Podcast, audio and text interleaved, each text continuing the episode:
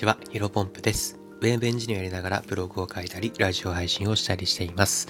このチャンネルでは自己成長やビジネスなどの分野で皆さんにとって少しでも役立つ情報をお届けしていきます。え本日なんですが、キツネと酸っぱいブドウ、自分を正当化する負け惜しみは超絶ダサいですよね。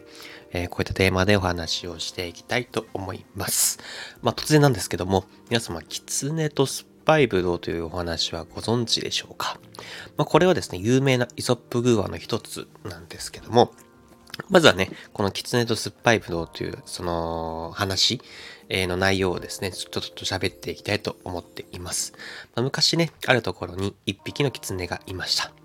まあ、木の上の方にものすごく美味しそうなブドウが実っていたんですね。で、ただのその狐はですね、その実っている美味しそうなブドウを見てですね、食べたくて食べたくて、えっ、ー、と、ジャンプをしてみました。ただですね、高い位置にあるのでなかなか届かない。で、何回かジャンプを試みたんですけども、まあ諦めたと。で、その狐はですね、えっ、ー、と、その美味しそうなブドウを食べ、食べれない悔しさから、あのブドウは酸っぱいに違いないと思い込んで、その場から去ったと。まあ、こういったお話ですね。まあ、ものすごくね、あの、短く話しましたけども、えっ、ー、と、まあ、実際の内容も、えー、偶話の、偶話も、え、昔の話もこういったない感じになっているみたいです。で、ものすごくね、短いお話なんですけど、えっ、ー、と、深い内容が詰まってるなというふうに思っています。で、この昔話からわかることとしては、まあ、ちょっとチャレンジしただけで、えっ、ー、と、すぐに諦めてし、諦めてしまった物事に対して、まあ、自分を成功化したり、その対象に誹謗中傷したり、まあ、いわゆる負け惜しみを私たちはしてしまいがちだよねっていうことですね。まあ、心理学では別の言葉で、まあ、今話した状態っていうのを認知的不幸不協和、ちょっと変わりました。認知的不協和とも言い換えることができますと。まあ、意味はほぼ一緒です。自分の中で起きた感情の矛盾を正当化したくなることを、えー、認知的不協和と言います。例えば、えっ、ー、と、ダイエットをして痩せたい。けど、美味しいものをたくさん食べ食べすぎてしまう。こうやって明らかに矛盾していますよねね。それはね、毎日ラーメンとかお菓子とか食べ続けてきたら太ってしまうっていうのは容易想像できるかなと思います。でも、例えば、えっ、ー、と、認知的不協和が働くと、えー、食べるのを我慢して余計にストレスを感じて、もっと食べ過ぎてしまうから、とりあえず今食べちゃうとか、えっ、ー、と、ラーメンとかお菓子を食べてても、食べてる人でも痩せてる人は痩せているとか、まあ、そもそも、あのー、えっ、と、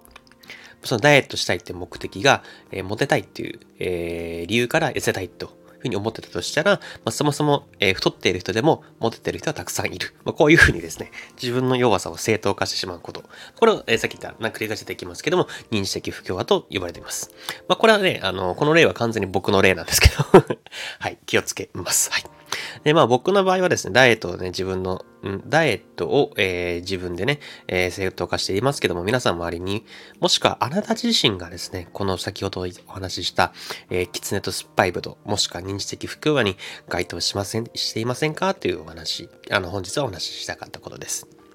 まあ本当はね、会社で出世したいんだけども、まあ出世しても残業多いしま、部下のマネジメント大変だし、えー、自分は今のポジションで十分と思ったりですね。あとは例えば友達から、えっ、ー、と、副業でね、お金稼いでると聞いて、まあきっとあいつは何か汚いビジネスをしてるに違いないとか、まあ真面目に会社で働いてる、朝から晩まで働いてる私の方が偉いとか、っていうふうにですね、思ったりですね。まあ客観的に考えたらやっぱりね、出世したいと思ってるんだったら出世した方の方がね、人生幸せだし、まあ、お金をね、人並み以上に稼げるんだったらね、一般的な並な、並、人並みの年収より、えー、人並みの以上の年収があった方が、それは人生豊かに送れますよね、客観的に考えれば。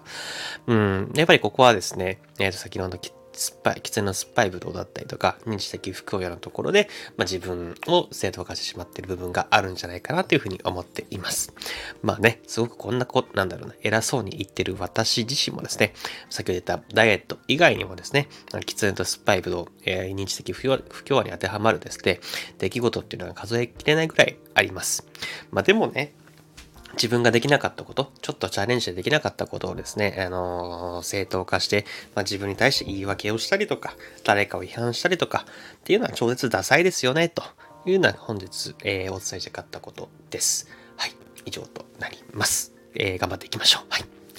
で、ちょっと雑談で、おかげさまでね、ここ3日間ぐらい、えー、っと、続いていた体調不良が本当にフル回復しました。本当にありがたいですね。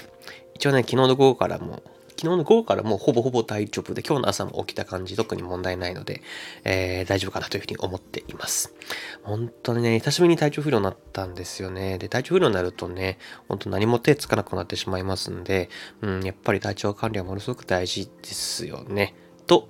大事ですよねって話なんかね、もうなんだ、今まで生きてきた中で何度も何度も聞いた言葉でありますけども、もう改めてね、やっぱり感じたと、し、しみしみと感じましたので、まあ、皆さんも体調管理に気をつけてですね、これから、あの、毎日、これからも今日もですね、新しい時代をコツコツと歩んでいきましょうと。はい。じゃあ本日は、あの、本日の話は以上です。お疲れ様です。